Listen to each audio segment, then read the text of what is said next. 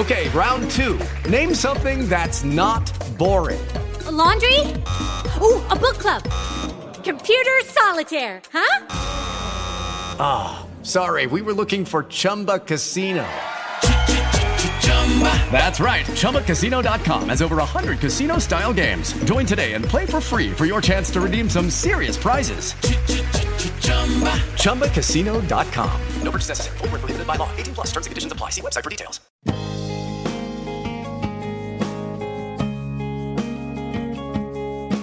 Live from Pittsburgh, Pennsylvania, the Total Education Show, the talk shop for teachers, parents, and administrators.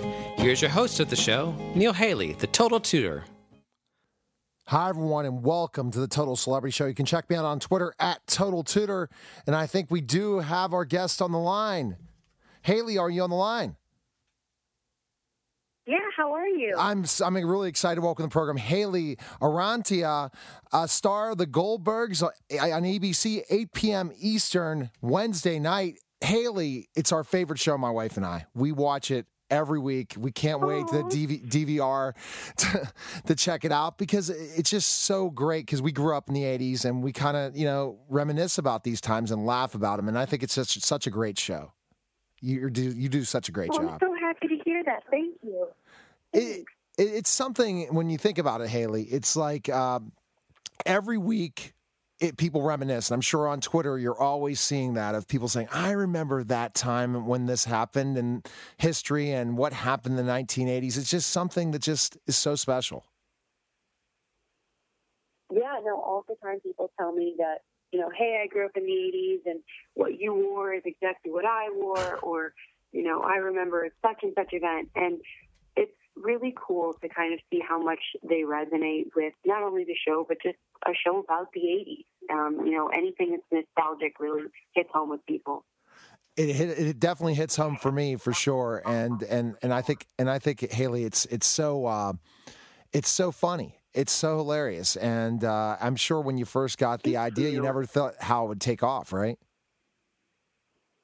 Yeah, no. I mean, we did a pilot, and as much as I, I mean, personally thought the writing was hilarious, um, you know, you never know what the network's going to say, and thankfully they picked it up, and it's been doing really, really well, and we're in our fourth season now. So I never imagined it going this far, just because it's such a surreal concept that you would be working on a show for this many years, but um, we got really lucky, and the show is just in my, like I love it. It's hilarious. So. And I'm sure you want to come back and play, and you guys just seem like such a family. What happens, Haley? You know? Yeah, I mean, we are like on and off set. We're just so close, and um, I mean, I work with two of like the funniest people in improv, like Wendy McLendon Covey and Jeff Garlin. Like working with them every day is such a trip because you never know what's going to come out of their mouth, and it makes the day so exciting. Uh, but yeah, I'm very grateful that we all get along as much as we do. What should we expect for the next season? This season coming up. Well, this season there's a lot of drama happening. Um, Beverly Goldberg becomes a substitute teacher at the school.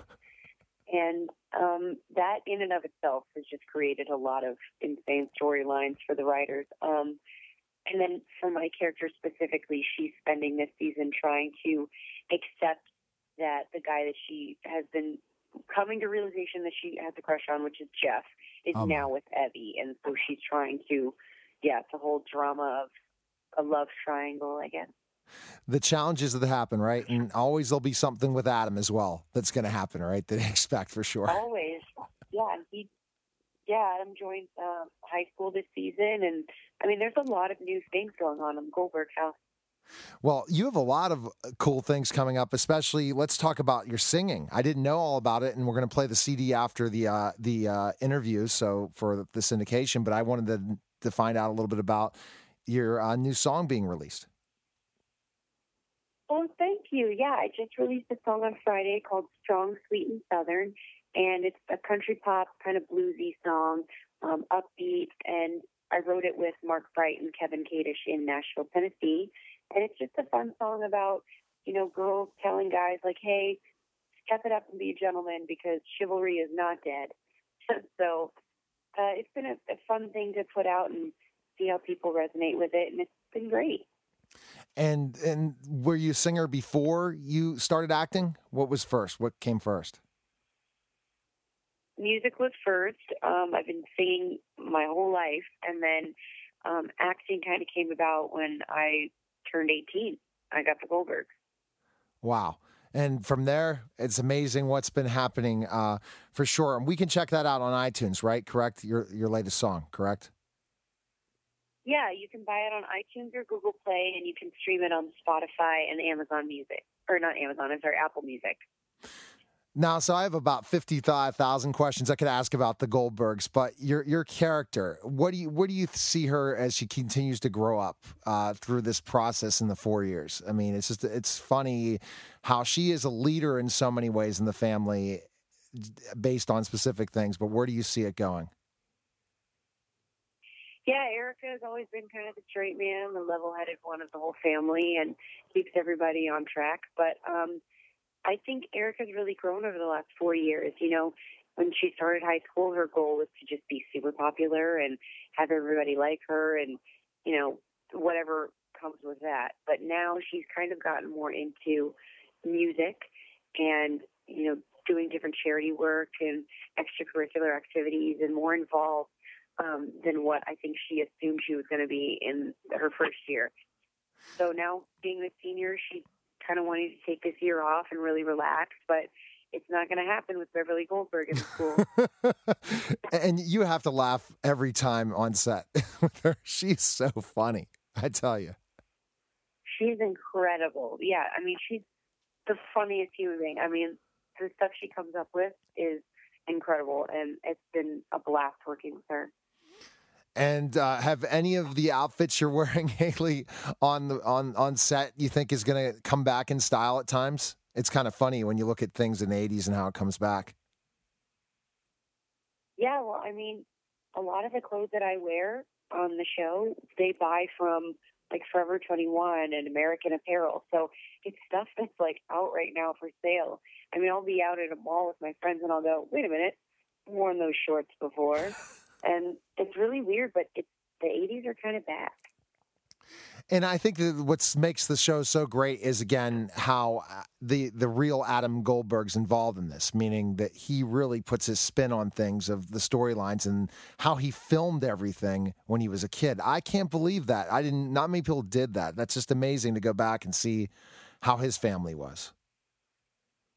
Yeah, he has hundreds of thousands of hours of home video, and he uses a bit of it at the end of every episode, which I think is genius because it's such a unique take on scripted television. I mean, it's about a real family, and it's incredible the storylines he comes up with that are based on these situations on home video. I, I, I say to myself, I'm not even videoing enough for my kids. I have five kids my own, Haley, and I'm like, holy cow!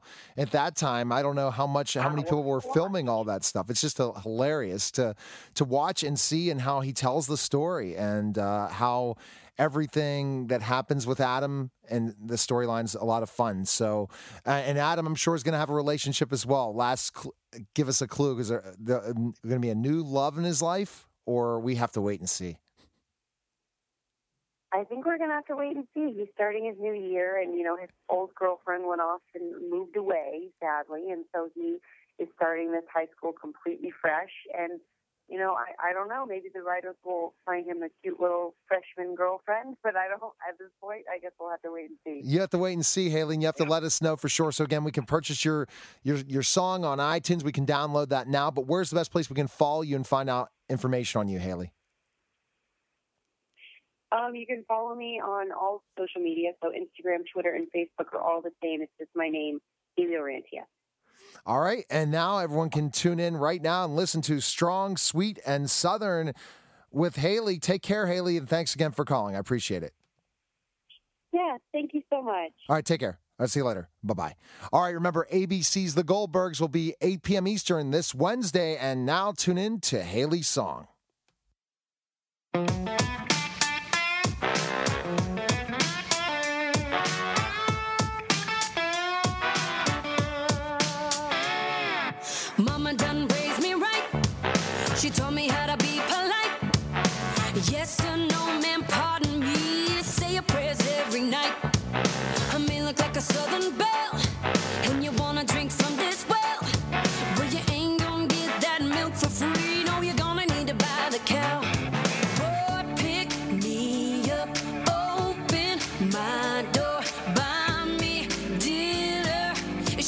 You're working for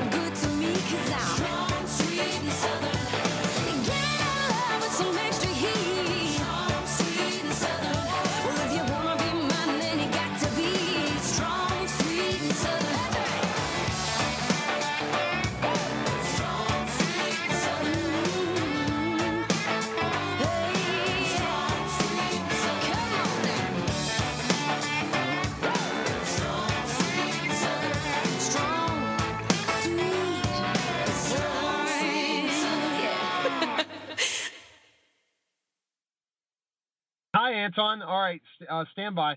All right, I'm really excited to welcome the program Anton Starkman of Warner Brothers Storks. Anton, thanks for calling, and I know you're getting enthused because it's coming very close till it's released nationwide in theaters, right? Yeah, super excited.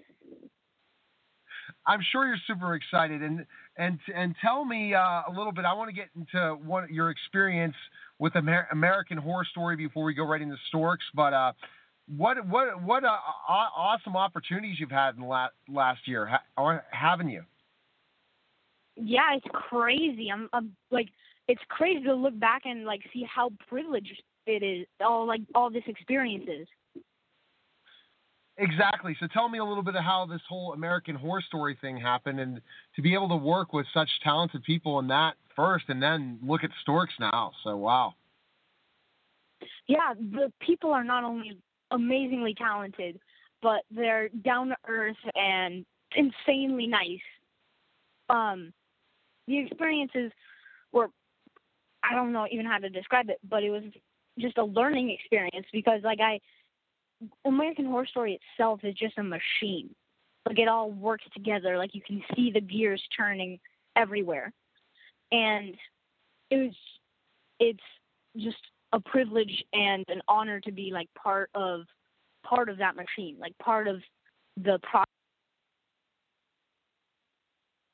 Yeah, definitely, definitely, Anton. Uh, it's it's it's it's a privilege to be part of that whole situation. And what was your character in American Horror Story? My character, his name was Max Ellison, and in the in the beginning of the season, my character has not had his uh his measles injection yet, gets a case of the measles, and he he becomes very ill. And Alex, um, uh, she comes in and gives me some of her blood in the in the show, and she turns me into a vampire. And then I go to back to school and turn turn all my class into into uh, vampires, and we pretty much destroy the school. Oh my!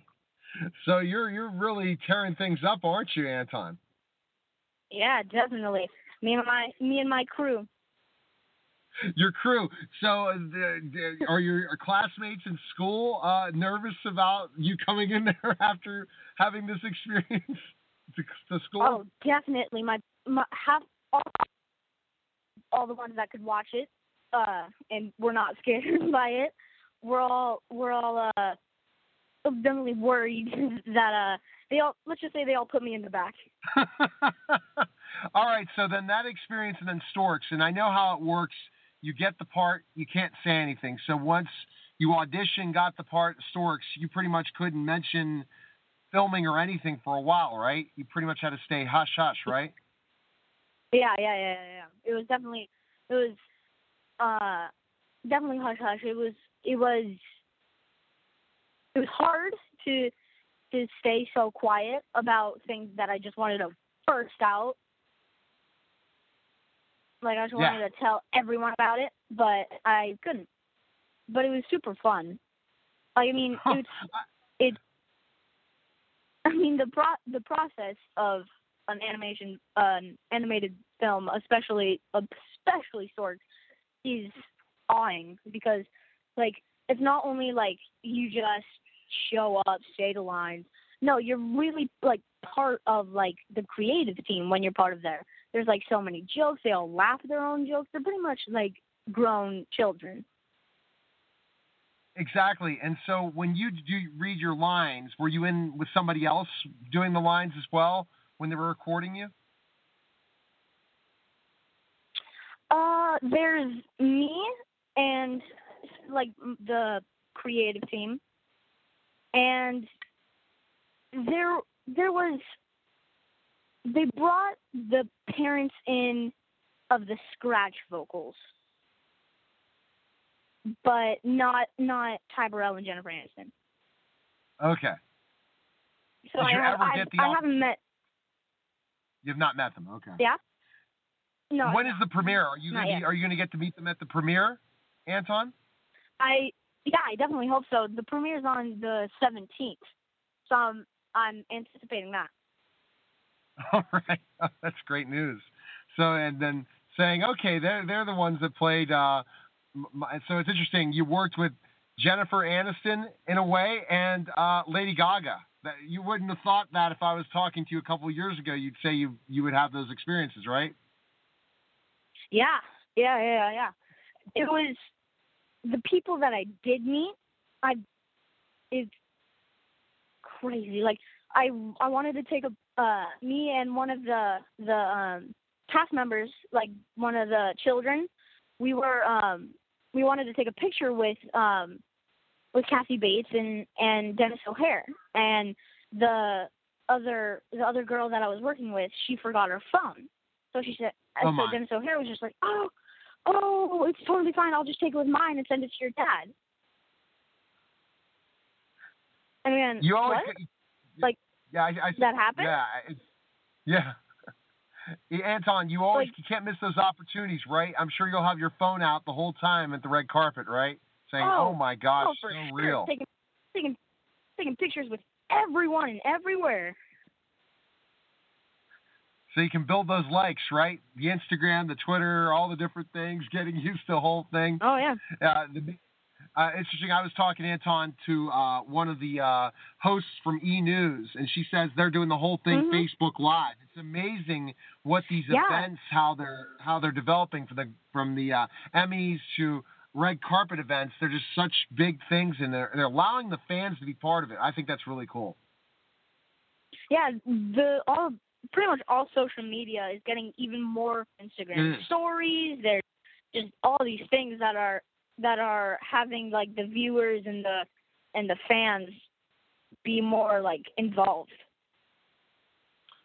all right, so let's get to your character, Nate Gardner, and tell us a little about that character. I've heard about storks in specific ways. I talked to Pigeon Toady, and, and I forget the actor's name, and I'm sorry about that. It'll come to me in a second.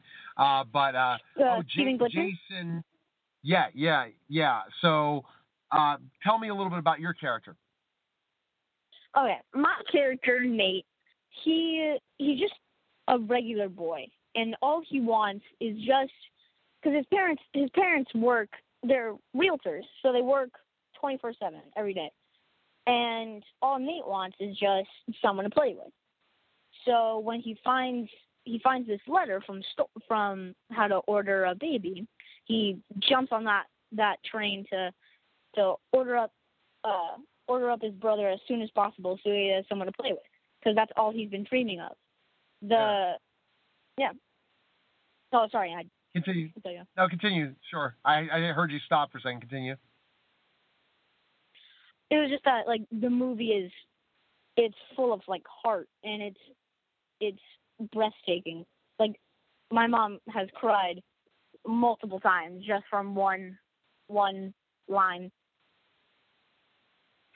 Yeah, and and what's I think so cool is because of the whole storks genre. How when I yeah. grew up, they talked about storks delivering babies, and to be put this as a storyline out there, Anton, and then have it where the storks were no longer delivering babies, and the whole storyline is they're finally going to deliver a baby. What what a great story! Mm-hmm. Yeah, yeah, yeah. It's it's so hard to describe. I just mean it's full of heart. It's kid friendly. It's it's like pretty much for all ages. Like all ages will love it. Yeah, I I absolutely believe it. I'm taking my whole family to see Storks, especially when I've interviewed two of the actors. So I, I find that really cool. And uh, again, it, it, it's nationwide, September 23rd. Anton, best place we can yeah. find information on you and stuff. Where can we find info on you and stuff? Where can we go? Well, I'm on all social media Instagram, Facebook, Twitter, Snapchat, all of that. And I'm on IMDb, all of that. All my info's there. And it's Anton Starkman on Twitter, at Anton Starkman. Is that correct? Yeah, that's it. No, no spaces. Fantastic. Well, good luck uh, in the in uh, enjoy the premiere next week, and uh, thanks for taking the time to come on the show. And uh, good luck in all your ventures, man. Thank you. Thanks so much. Take care. See you, Anton. Take care. Bye bye. That was the Total Bye. Celebrity Show. Take care, everyone. See you later. Bye bye. Thank you. Hi, everyone, and welcome to the Total Celebrity Show. You can check me out on Twitter at Total Tutor, and I think we do have our guest on the line. Uh, do we have uh, Governor Jesse Ventura on the line? Jesse, are you on the line? Yes, I am. Hi, Neil. Hi, I'm so excited to welcome the program New York Times bestselling author Jesse Ventura. And Jesse, I'm telling you, this book, I am going to have an interesting conversation with you because I'm sold on some of this, but not some others not. Again, Jesse Ventura's Marijuana Manifesto. Uh, he's written, and Jesse, you pretty much want marijuana to be legalized everywhere, right? Does it sound like that to me? Yeah, absolutely. If let me explain. If it wasn't for marijuana right now, my quality of life would be gone. It was Mm. gone completely.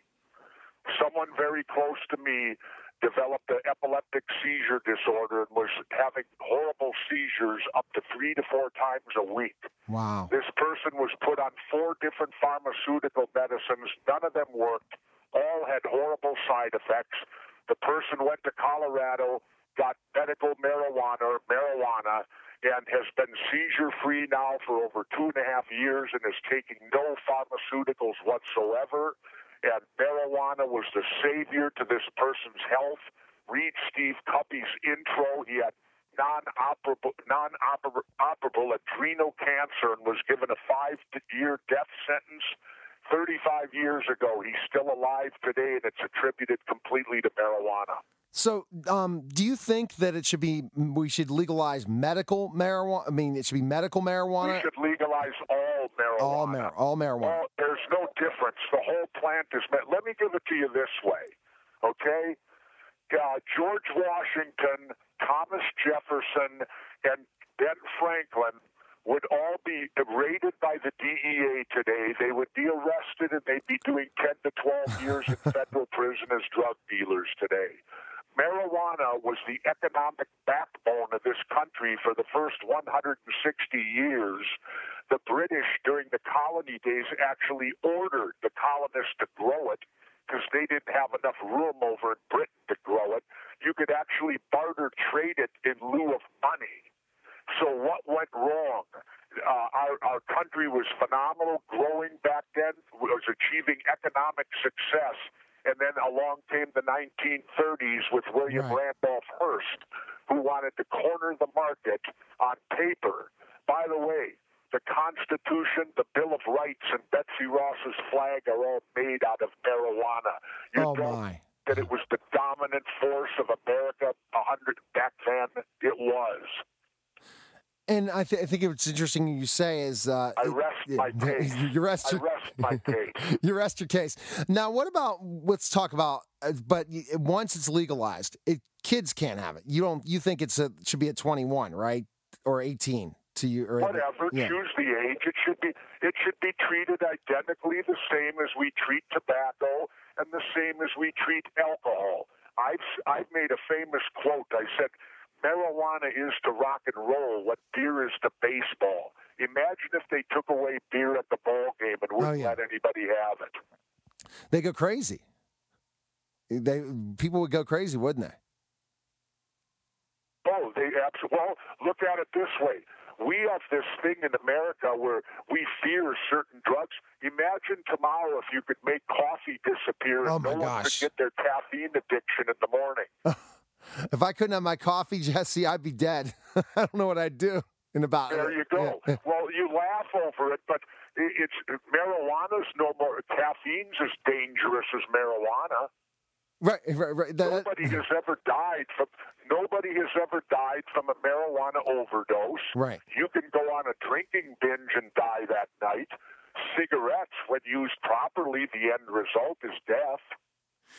So the concern I have, and this is another point I'll make, is what about is it used as a gateway drug? Certain people are saying that if kids are starting this at 15, 14. No, well, certain people don't know what they're talking about because when they say gateway drug, look at your own personal experience. The first drug all kids try is tobacco. Right. Yet they don't count that as a drug, do they? No. The second thing kids try is alcohol. So, and here's here's what's in your face on a gateway drug. In the states that have legalized marijuana, the use of heroin has gone down. The exact opposite of what they've told us. It would be, it will work against post-traumatic stress. It's helped soldiers. Wow. It'll work the, uh, the head injuries in the NFL, the head traumas. Yes. Marijuana will help that also. All known by the Cannabis University over in Israel. They've studied it. There are no more studies that need to be done.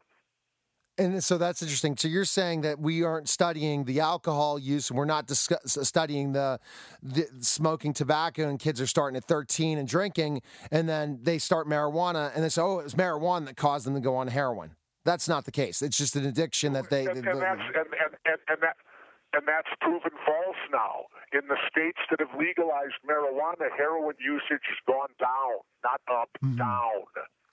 You know, w- w- many people would give. It. I mean, look at all the soldiers we're sending to these immoral wars Right. over in the Middle East now, and they're all coming home, and they have post-traumatic stress from combat.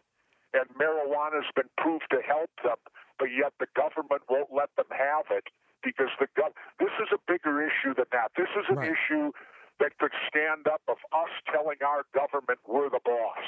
Because over 50% of Americans want it fully legalized now, and the only thing standing in the way is the lobbyists from pharma and alcohol and the government. The government's telling us they're being our parent here. Right. And it's time for us to step forward and say, no, no, no, no, no. We're the boss. You work for us. We want marijuana legalized. It will help the economy. It'll create jobs, clothing, biodiesel fuel. Do I need to go on? And then a big thing, uh, Jesse's California, right? That's coming up for a vote for legalization throughout California, right? I don't know. I Yeah. guess it is. They tell me it is. But we have to wait and see, right? if it's going to happen or not. No, no, no. But the, the point is, is that the, all the states are going to do it when they see the economic boom.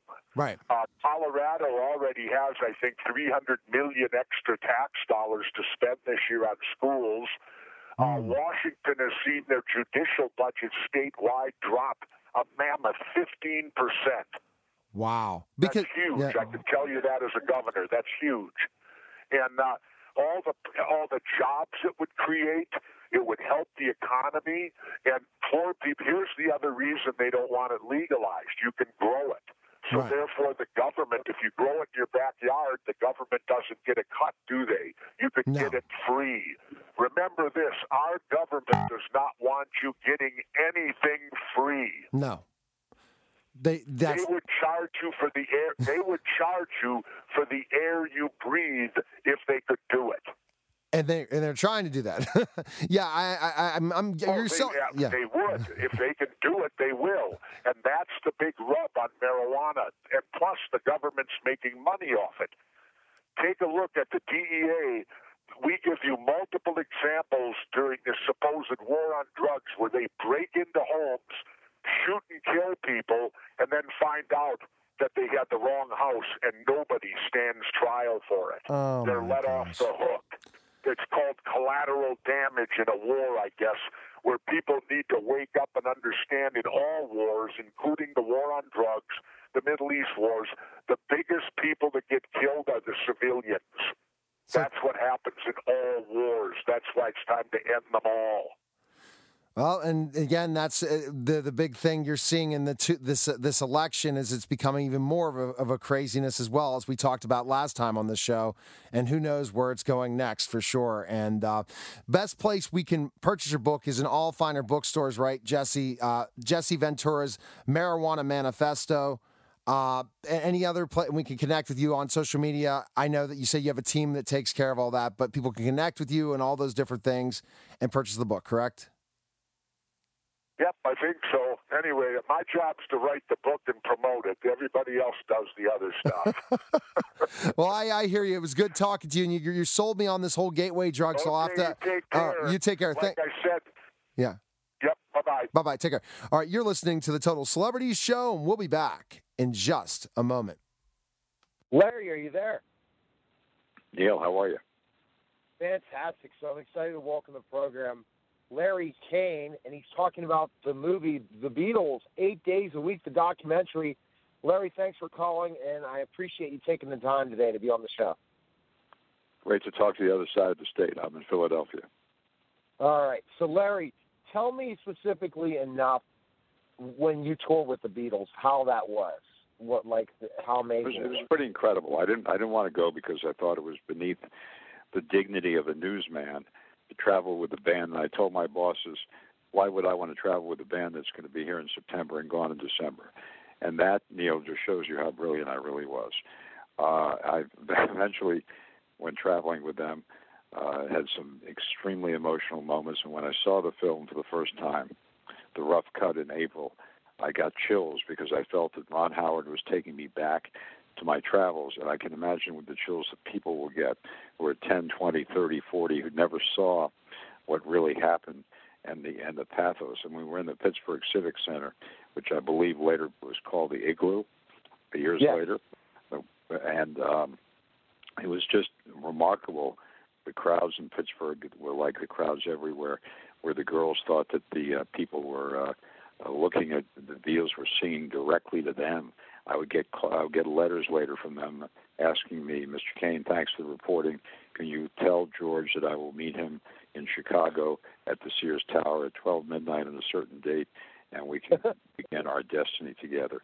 Uh, it was just this amazing outpouring of emotion from, and you, and you didn't expect in America, uh, even in the post John F. Kennedy death days, uh, to uh, to feel this uh, outpouring of physical emotion, this passion. The other thing that's amazing is that when I first saw the uh, the first cut of it, I got chills, feeling Right. that I was back touring again with them. And I can imagine what the fans are getting, who are, who are younger, who've never seen this before. in addition, it takes you, morphs you through the entire tour's uh, controversies and, and some incredible political stands that they took Yeah. that changed American life.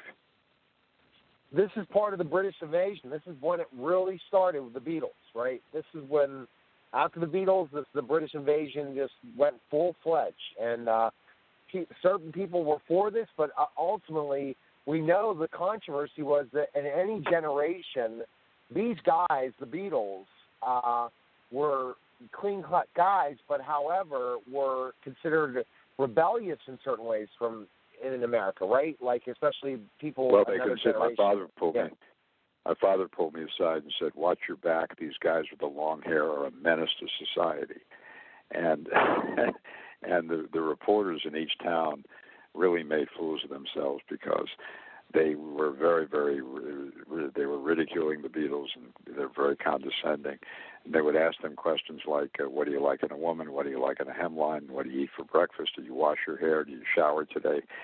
And I basically uh, stuck to uh, the issues of the times, uh, the racial uh, uh, divisiveness in America, the, the civil rights movement, uh, the war in Vietnam, things that happened on the tour, events that occurred, music, uh, their peers, uh, whether they would send their own children to the concerts Wow. if they had teenagers, and they all said no. And uh, the, uh, the the ways the ways of life and the immigration controversy, the royal family, and that's why they like me. Although John called me a uh, round peg in a square hole and a nerd from the 1950s. Uh, but I we had a wonderful relationship.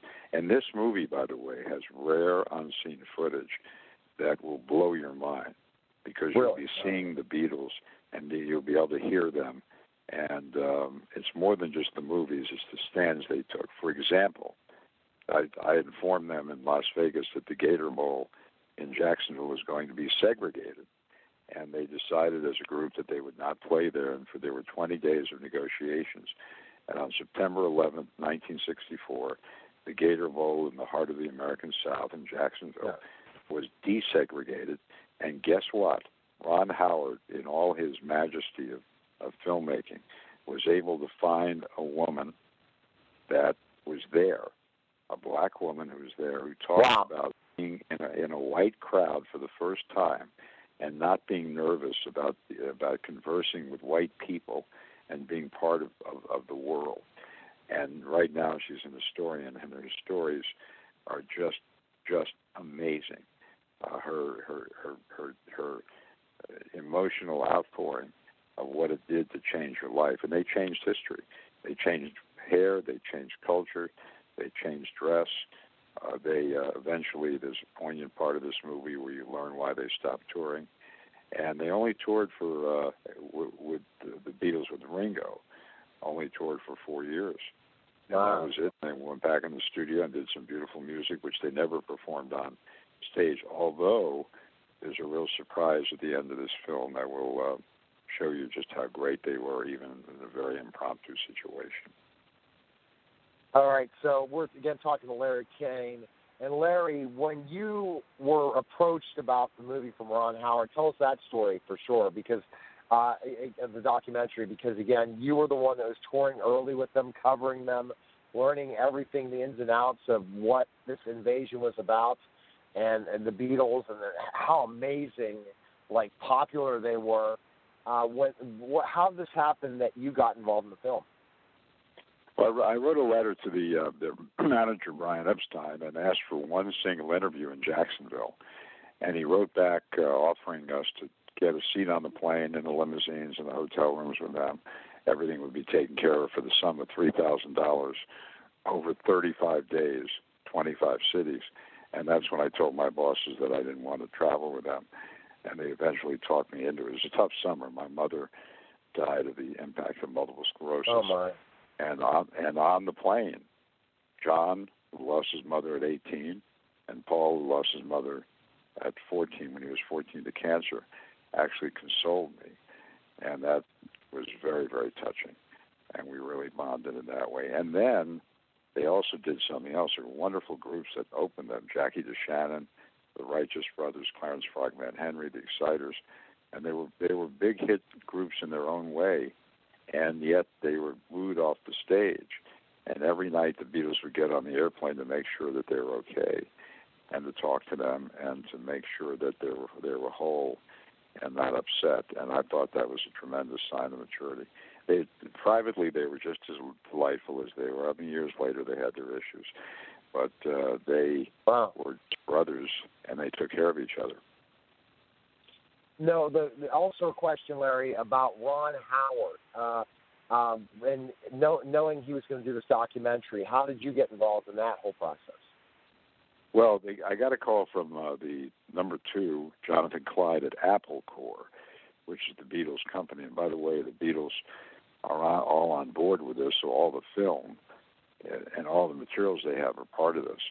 And he asked me to uh, sign a, a deal with them to be a consultant and to be interviewed.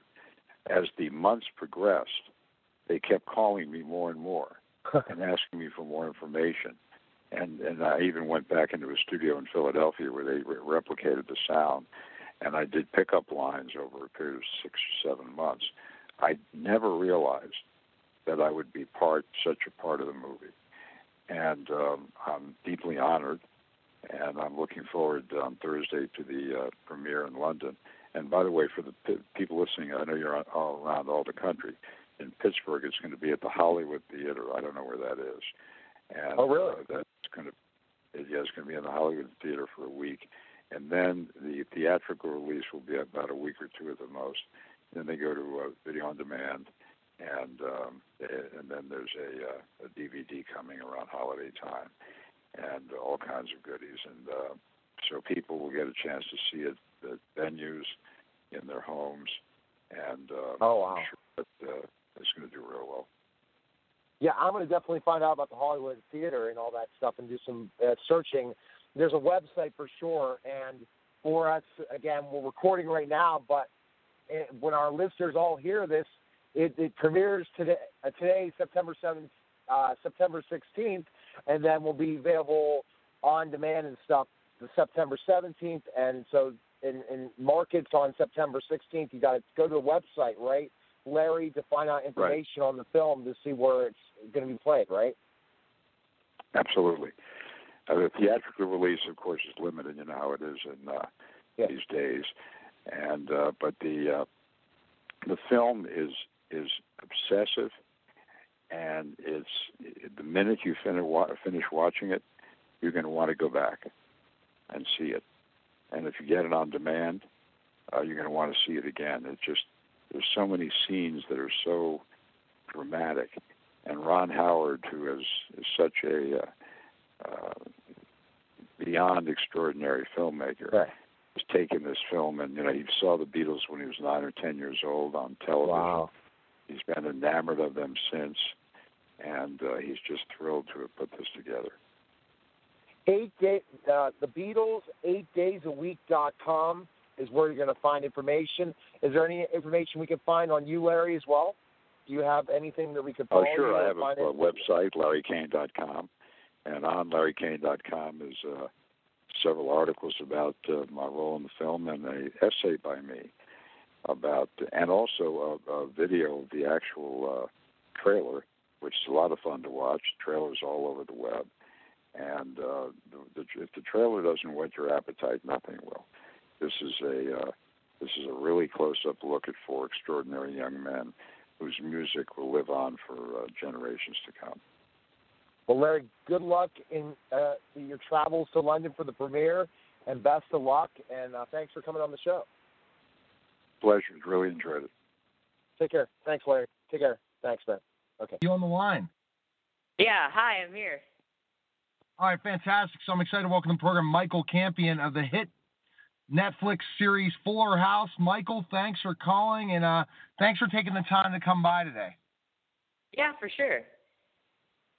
Now, Michael, tell me when you wanted to become an actor. How old were you?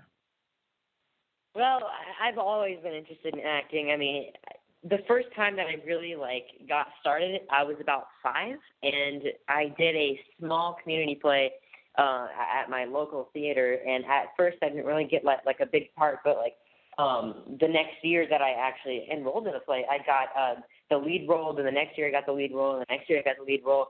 So that like really sparked it for me. and then I was like, wow, this is what I want to do. Wow. So once you did that, what made what made acting so much fun for you at that age to say this is what I want to do? Well, I mean, I knew um that a lot of my friends were doing like sports or you know they were doing uh art or or whatever, but you know that wasn't really my thing. I I I mean, not not get me wrong, I like sports and art and stuff. It's just you know I I, I always love acting. It's not I, I can't like really pinpoint like what is most fun about it, but I, I guess it's just really exciting to know that like uh you know you have the chance to be like on a TV show or you know you have a, a chance to meet all these like really cool celebrities but that's really not what I was thinking when I was 5 or 6 but you know it's cool to have those benefits now Yeah, yeah. You just were saying, okay, this is fun. I'm doing it, and your your family encouraged you, and there you go. So, what would you say was your first big break opportunity? I know you did some commercials and short films. What kind of changed your career in a way, leading it up to the opportunity with Netflix with Fuller House? Well, honestly, even before, I mean, I I had done a lot of commercials up to the point where I got this, but um, I had I had a really small uh play for my church, and um, the director, he's like this, uh, he's this guy. His name is George Living, and he hosts this thing, this like uh, five thousand uh, seated like Broadway style uh, Christmas play every year called the Singing Christmas Trees in Orlando. And he liked my performance so much that he wanted me to be in that play as the lead kid. So I thought that was, I, I think that would be like the start, like, wow, I, this is really going to take off. And then after that, I got my first movie. Then after that, I got another movie. Then I got some short films in between. Then Fuller House. Wow. Okay. So, uh, so all the things at once hit. Yeah. Like everything, it just all developed and and came uh, through in so many ways. But before Fuller House, you would say your big break would probably be Christmas Trade. Would you say? Uh, Christmas trade? No, I, I, I would say um the, the the Christmas play that I, I was talking about uh earlier, um, which would be uh that with, with the with the director, the one who wanted me to be in that uh uh the Christmas Broadway play. Oh, okay. Okay. So once you went and did the Broadway play, there you go. That's that's that's the big thing for sure, Michael. Gotcha. Okay. So tell us specifically how you got hooked up with the whole Fuller House, and you can tell us about the character and all that, the audition process, and working with such talented people for sure. Yeah, for sure. Um, well, it started out when I was in Orlando, and I, you know, I do I do a lot of auditions, and most of them I do on tape. So I, I you know, this was just another audition. I didn't even know what Fuller House was. I mean, I I knew what Full House was, but it just didn't really like click with me. Um, so at first I auditioned, you know, you know, normal thing. Then they're like, "Hey, we want you back." I'm like, "Okay, cool." You know, sometimes they call you back, sometimes they don't. And uh, then when they wanted me a third time, I was like, "Wow, okay, they're getting pretty serious about this here." And then a fourth time, and then a fifth time. And each time I did a different um, like section from the episode that they started uh, working with. And um, by the fifth time, they're like, "Hey, we really want to see you out here." Um, and I'm like, "Wow, okay, cool." So uh, they flew me out for like two days, and at first they they just wanted me to you know audition, uh, but then they they they really really liked me, so they're like, "Hey, you know what?" I you, you got the part like right here. You know we've, we've really been thinking about this. It was like right in the room when I got to the Warner Brothers audition Wow. studio. They told me like you got the part. Like you're you're just amazing. So I'm like oh wow thank you. I'm very honored. And I actually have a video of uh, they, they they were filming it in the back of uh, and I started crying and my mom started crying because they were both in the room. Um, but yeah, so they they originally wanted me to stay there for like two or three days, but then they started filming early, so I had to like stay there, and I only had like a, a couple like days worth of uh, clothes, so I had to make that work for a few weeks. Oh my. So okay. Now, any experience watching Full House before getting the, the part in Fuller House? Did you ever watch it on Nick at Night or certain things like that where you have had the opportunity to watch the show? Oh yeah, for sure. My mom introduced it to me when I was like four or five, and I, I I've always loved Full House. I just you know never really gave it a second thought when I started auditioning. Uh, I yes, I, I did watch it I, on uh, Nick at Night along with like Friends and uh, uh, Fresh Prince of Bel Air and all those good '90s shows that they have uh, on Nick at Night. That's that's cool. and and it's like then finally seeing these people in person when you audition and you get the part and you're like, holy cow, look who I'm playing with. All these people that I've seen on TV forever and in different things, and I'm I'm part of this group. Uh, that's got to be cool. Yeah, it was absolutely insane. I actually, um, I didn't audition with them. Uh, I auditioned uh, by myself first, and then um, when they took me to the studio to like, take a look around and stuff, the first person that I met was actually Andrea, the one who plays uh, Kimmy. And it's so weird because they look exactly like they did, just like in a bigger body. It's it's so weird, and I was like, wow, that's like I, I after, after she left, I was like, wow, that's, she looks just like Kimmy Gibbler, like not like she doesn't age at all. It's crazy. It seems like none of them have aged. Is, isn't that true? Except the ones Yeah, that were yeah, playing kids. They've aged the most, but not the ones that were adults in the in the show or or, me, or Yeah, teens to adults. Yeah. Yeah, I mean, usually you would expect like a teen to go like like when they're ten or eleven. You don't expect them to look like that when they're you know uh, forty. That's it's pretty crazy. Oh, absolutely, and and it, and it just happens to be the people for sure. And and when you think of the just working with that, and then the whole kickoff of Fuller House and how it got such an unbelievable push, you know, on major television night talk shows and everything, you were like, wow. I wasn't thinking it was going to get this kind of build up, right? Yeah, I mean, I, I at first I was like, dang, this is Full House. I mean, I I I was sure that it was going to have a a following since you know Full House was so popular, but I never thought it would be like like we would get picked up for a second season literally the next day that it came out like that popular. I mean, it, it was it was really cool. Yeah, I talked to Dave Coulier, and I had a really uh, good conversation with him on my show. Uh, he was promoting his uh, his children's book and so, and and an album. What a what a great guy he is. Awesome. Yeah, sure. Phenomenal. And uh, Da- David's hilarious. Yeah, they're all. I'm sure it's all hilarious. So what would you say? You guys are like a big family on the set. Kind of give us some ins and outs of working with all of them. Yeah. Yeah, yeah, yeah, t- totally. I mean, um, I, especially I, I'm closest with uh, Candace, the one who plays DJ, but um, j- just because we have uh, we we share the same faith. Uh, I'm Christian, and uh, she's Christian as well, so we have that in common. Um, also, uh, well, actually, everyone on set I have an unbelievable connection with. Like, you know, since they had this uh, this tight family bond, you know, for like 30 years. That's pretty crazy. So, you know, I, I, they just accepted me into this. And, you know, as well as the, the new kids like uh, Soni, the one who plays Ramona, and Elias, the one who plays Mac. Wow, some really interesting uh, things for sure. And then that kind of give us a storyline because I have not watched it on Netflix yet. My kids love Full House, so tell us how the story came about for people that didn't get the chance to watch season one, and how this group became Fuller House. Tell us about that, the kind of the Well, backstory. Well, um, honestly, every episode is different. But uh, if you want to know how they all got together in the same house, uh, what happened is uh, DJ's husband died, just like um, uh, Danny's wife died. Uh, my Oh. dad, he he was he was a firefighter and, and he died in, in the show.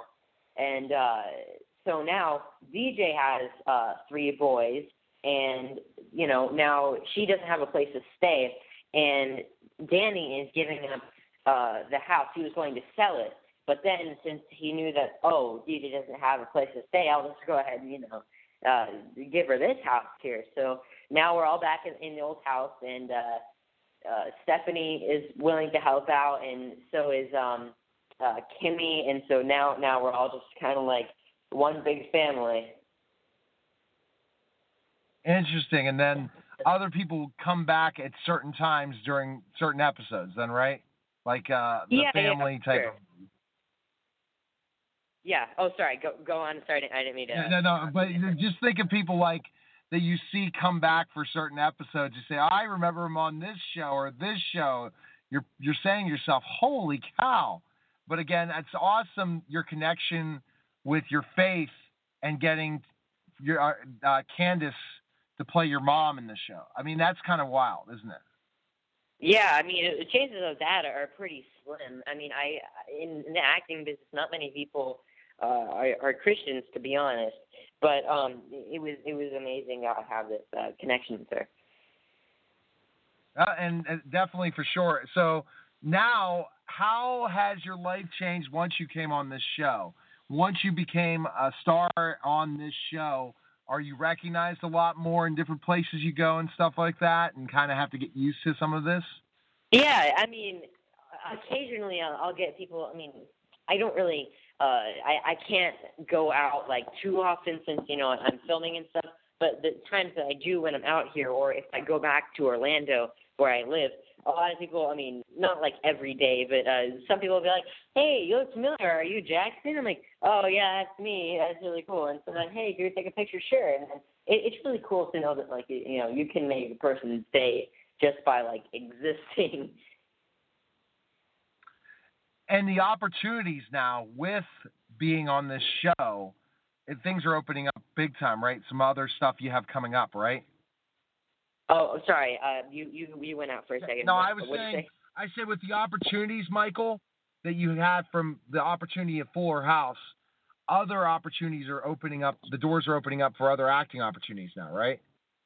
Oh yeah, for sure. I mean, I've already gotten a, a lot of uh, uh, auditions just based on you know like, hey, we need like a, a celebrity kid just to fill in for this small part here, and so they'll be like, um, you know, Michael's available at this time because he's on hiatus and he's not filming. So most of the time, I don't even have to audition. They're just like, we want Michael, and then my my uh, personal relations guy is just like, sure, he's available these dates. So you were talking about the busyness of filming. Tell us how that how busy it is, Michael. This how the how the shoots go. I mean, the different uh, filmings of the sh- of the episodes and stuff. Well, um, our, our schedule goes uh, Tuesday we are auditioning. Wednesday we are uh, dress uh, rehearsal auditioning for all the scenes, and then um, Thursday we pre-tape all of the the scenes before the, the the live audience comes in the next day.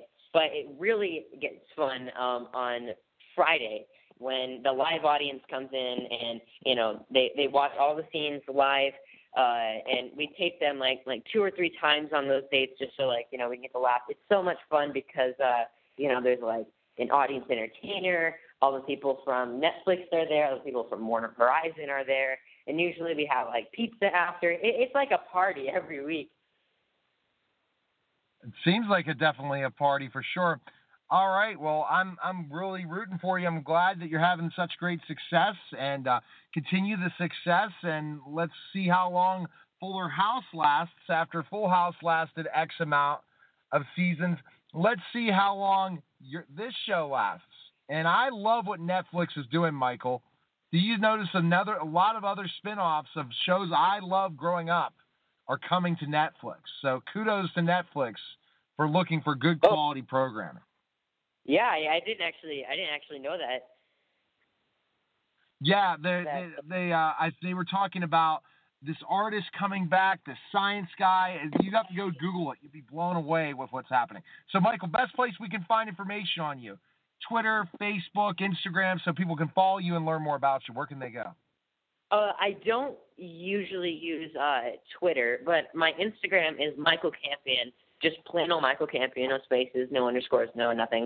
Um, my Snapchat is Michael Campion with two N's at the end of my name. Um, and I'm not entirely sure what my Facebook is because I don't run my Facebook. My mom does.